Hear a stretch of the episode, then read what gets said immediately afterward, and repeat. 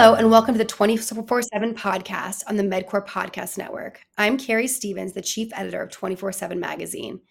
Today, I'm here with Daniel Dos Santos, head of security research at Forescout, a company that recently conducted research looking into the riskiest Internet of Medical Things devices. Daniel, thank you for being here today. Thank you so much, Carrie. My pleasure. We're really happy to have you. And Forescout recently contributed an article to 24 7 talking about the riskiest medical devices. Can you talk about this study and what y'all found? Yeah, sure. So we looked at a database of close to 19 million devices that we constantly monitor on our uh, customer networks to try to understand really what are the riskiest devices on their networks these days, right? And we divided the findings in um, IT, uh, IoT, Internet of Things, operational technology, OT, and Internet of Medical Things, IOMT, right? So we covered really organizations that are in the healthcare domain and in other domains as well, manufacturing, retail, and, and, and many others, uh, to try to understand, you know, what what are the vulnerabilities that we see, what are the problems, the weaknesses, and how uh, attackers are um, uh, attacking those devices these days one of the things that we read, wrote about in the article was about um, patient monitors being one of the riskiest. Can you talk about that? Yeah, indeed. So we actually saw uh, kind of two classes of devices in, in the healthcare domain that, that were specifically risky, right? One was the, the patient monitors, and the others were basically all or a lot of devices that are related to, to imaging diagnostics. So everything that runs DICOM and so on. So in terms of the patient monitors, the issue is that there have been several vulnerabilities uh, uh, recently disclosed that are very critical in, in many uh, uh patient monitors, right, from several manufacturers. And the fact also is that those devices are very hard to patch because they are embedded devices that typically run legacy software and that have a, a long lifespan, right, from 10, 20, 30 years in some cases and they are very very very popular in, in hospitals and in clinical settings right? So there's a ratio of sometimes even more than one um, patient monitor per uh, per patient in, in, in a hospital. So it really is a device that is very popular and that presents risk uh, to to these uh, organizations. Um, at the same time, what we see is that those devices are connected to the same network as devices that are less uh, uh, secured, let's say, or less critical, right? Like you have devices like personal devices, personal mobile devices, and things like that. So network segmentation is definitely still a problem. And the fact that those uh, very critical patient monitors are connected to other devices in, in, in the same network you know presents attack paths and, and opportunities for attackers to, to leverage those in the article they wrote the healthcare attack services service now encompasses IT, OT, Internet of Things, and Internet of Medical Things environments. This that was not always the case. Can you talk about that and how the change has really impacted security, particularly medical device security? Yeah, of course. So it has a lot to do with what I was just discussing, network segmentation, right? The fact is that there are more and more use cases for digitalization in, in, in hospitals, in every business, but of course in, in, in clinical settings as well, where you have to connect uh, results from, you know, laboratory diagnostic machines to um, uh, electronic health records to the financial information of, of uh, customers to something that is remotely uh, accessible by a by a patient um, you know from their home. So there is there is a huge need for connectivity and a huge uh, integration of different types of devices, different types of technologies in hospital networks these days.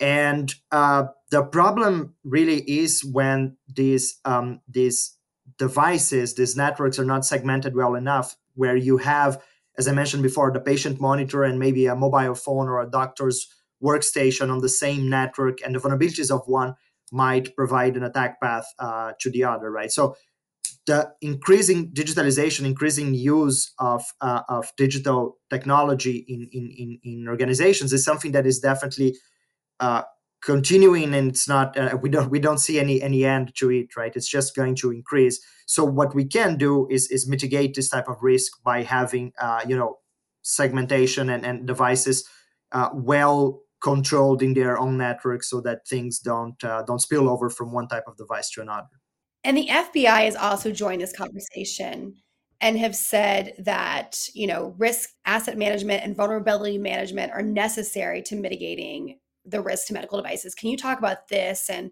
you know why that's monumental that the FBI is getting involved in this issue.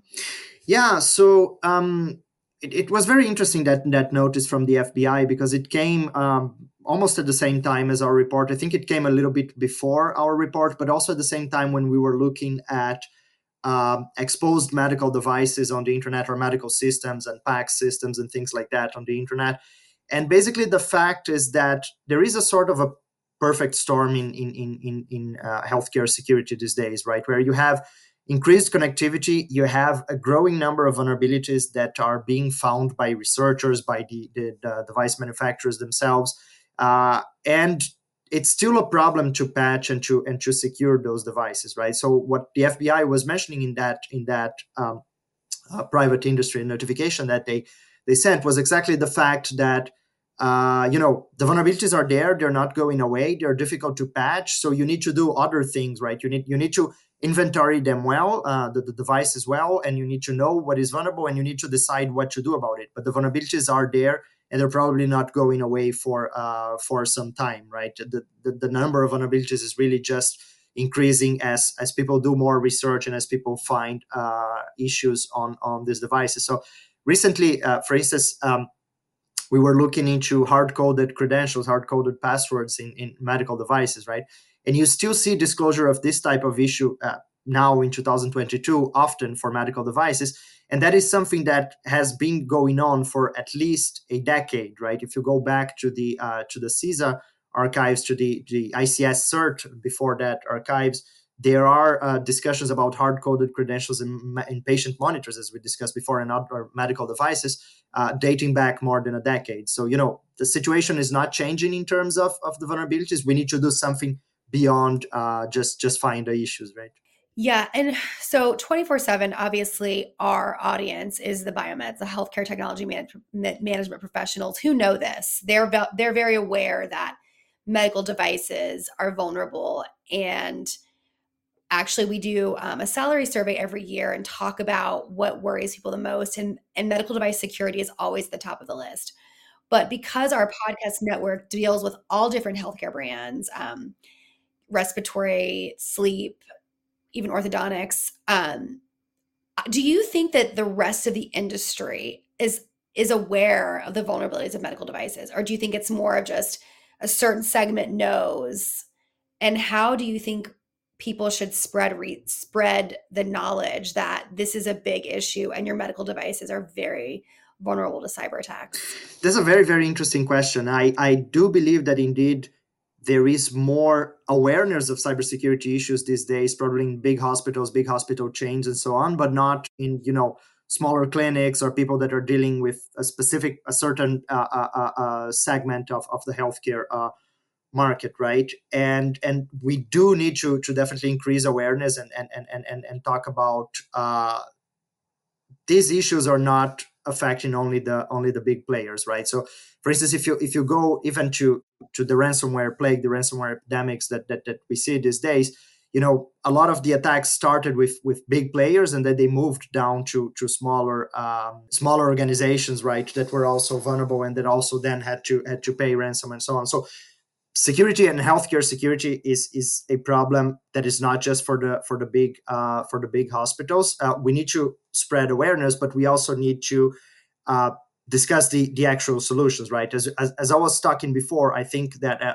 uh, network segmentation is something that has to be understood by everybody, and the fact is that whether you have you know one router with one uh, personal phone and one medical device, or you are a big hospital where you have hundreds of medical devices and hundreds of those of those personal phones the the ideas are more or less similar right Th- those things should not be talking to each other and and and there should be a you know there should be a uh, some rules governing the, the, communication there so that uh, attackers cannot jump from one one thing to the other um, similarly you mentioned asset inventory from the uh, from the fbi notification right that's something that yeah of course it's a much bigger challenge in in, in, in a larger organization but even in, in, in smaller organizations and specific sectors of the market, there are uh, you know devices that you might not be aware that are connected to your network, right? And and, and especially things like consumer IoT these days, right? Like I don't know webcams and and all these um, uh, doorbells, uh, electronic doorbells, and thermostats and things like that. they might be connected to the same networks as your as your medical devices and if you don't have the right type of asset inventory you don't even know that those devices are on your network in the first place or that they are communicating with your medical devices yeah that makes a lot of sense um, to go back to the subject of the article that we did uh, on 247.com it was titled can a patient monitor cause a ransomware attack can you go back to that that basically a medical device can cause a ransomware attack? And why do you think these bad actors and cyber criminals are targeting medical devices? Yeah, so I, I, I think that there are two things, right? One one thing is is a, a medical device uh, causing or, or starting in a way a, a, a, ransomware attack or being the entry point let's put it this way for a medical uh, for a, a, ransomware attack and the other thing is when a ransomware attack for whatever reason or, or any sort of cyber attack uh, uh, affects a, a, a um, medical device uh, as kind of the impact part of the attack, right? Not as an entry point. So we need to to divide this this uh, two issues. So the second issue where the, the impact happens on medical device is becoming more and more and more common these days, right? And and it's often the case that these attacks are actually spilling over from from IT devices, from the doctor's workstations or, or, or the servers, you know, that host financial information, health records, and so on, to uh, medical devices because of the issues I, have been mentioning with network segmentation. Because uh, many medical devices still run, uh, you know, legacy uh, systems and uh, and and are connected to the same network, and these things might just be might just be, uh, you know, spreading there on the network. Um, so this is something that is becoming much much more common and and we def- definitely need to to pay attention there are several uh, examples of of uh, you know healthcare uh, and, and patient care being being uh, either delayed or canceled or or or you know a big impact on on, on healthcare delivery uh, because of ransomware attacks. On the other side, um, a medical device uh, actually being the entry point for a ransomware attack is something that is is, is much more rare, but it's something that we should uh, open our eyes to in the sense that. Uh, as I mentioned before, one of the uh, other studies that we were doing recently was about exposed medical systems and medical devices on, on the internet, right? And you you would think that yeah, you you wouldn't find many uh, uh, medical devices exposed online. Well, there are many many things still exposed, right? So it's often the case one of the the risky uh, types of devices that we saw on the on the on the on the report was um, everything that is connected to DICOM and to and to to imaging diagnostics, right? So it's not the case that you may see a CT scanner directly connected on the internet, but you will see some systems that are connected to that CT scanner, some PACS systems that will then be exposed, right? And those may provide an entry point to ransomware. At the same time, if uh, you know, uh, organizations don't pay enough attention, and for whatever reason there is a, a, a, medical device that is exposed online, it could provide an, an entry point for uh, for ransomware. Uh, it, whether that is a patient monitor, right, as, as is in the title of the article, or a a, uh, a, imaging workstation or, or, a CT scanner or something like that that I mentioned before. So there is a possibility. You know, it, it all um, depends on how networks are configured and how uh, how much attention is being paid to to the devices and to how they are connected um, internally but there is definitely a possibility for that. Great. And as a last question you're obviously in the security sphere. So to you you have a lot more knowledge than the average listener but can you talk like this is your boiler. What would you like to tell the listeners the MedQor podcast network about cybersecurity particularly as it relates to medical devices?